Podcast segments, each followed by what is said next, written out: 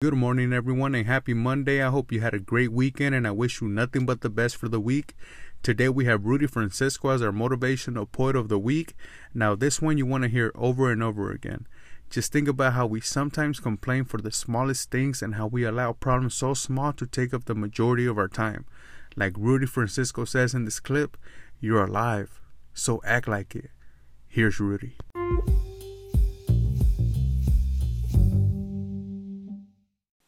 So, the following are true stories.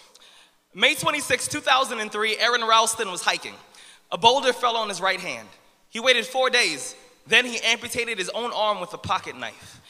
On New Year's Eve, a woman was bungee jumping in Zimbabwe. The cord broke. She then fell into a river and had to swim back to land in crocodile infested waters with a broken collarbone. Claire Champlin was smashed in the face by a five pound watermelon being propelled by a slingshot. Matthew Brobst was hit by a javelin. David Striegel was punched in the mouth by a kangaroo. The most amazing part of these stories is when asked about the experience, they all smiled, shrugged, and said, I guess things could have been worse. So go ahead. Tell me that you're having a bad day.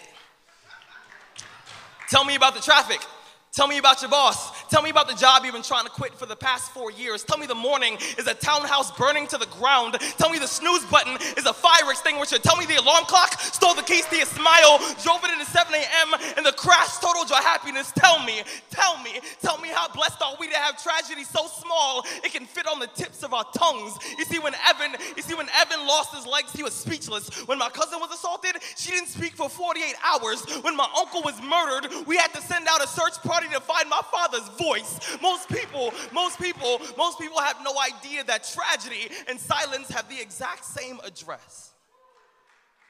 When your day is a museum of disappointments hanging from events that were outside of your control. When you find yourself flailing in an ocean of why is this happening to me? When it feels like your guardian angel put in his two week notice two months ago and just decided not to tell you. When it feels like God is a babysitter that's always on the phone when you get punched in the esophagus by a fistful of life. Remember that every year, two million people die of dehydration. So it doesn't matter if the glass is half full or half empty, there's water in the cup. Drink that shit and stop complaining. You see, muscle.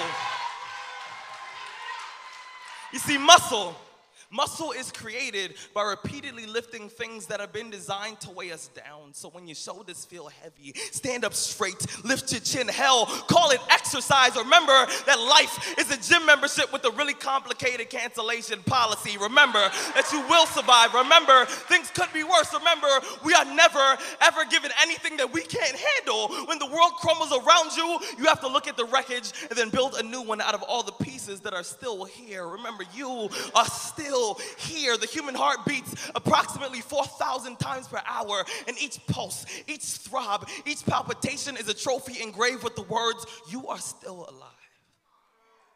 You are still alive.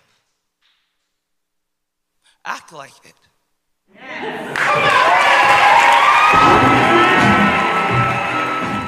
All right, you guys, now that was Rudy Francisco with some very powerful stuff. If you want to listen to this clip and many, many more, just go on the YouTube and type in Rudy Francisco, and I will catch you guys later on this week with episode 4 of I Am Jose. Thank you. calmado el José, nunca siempre ando al 100.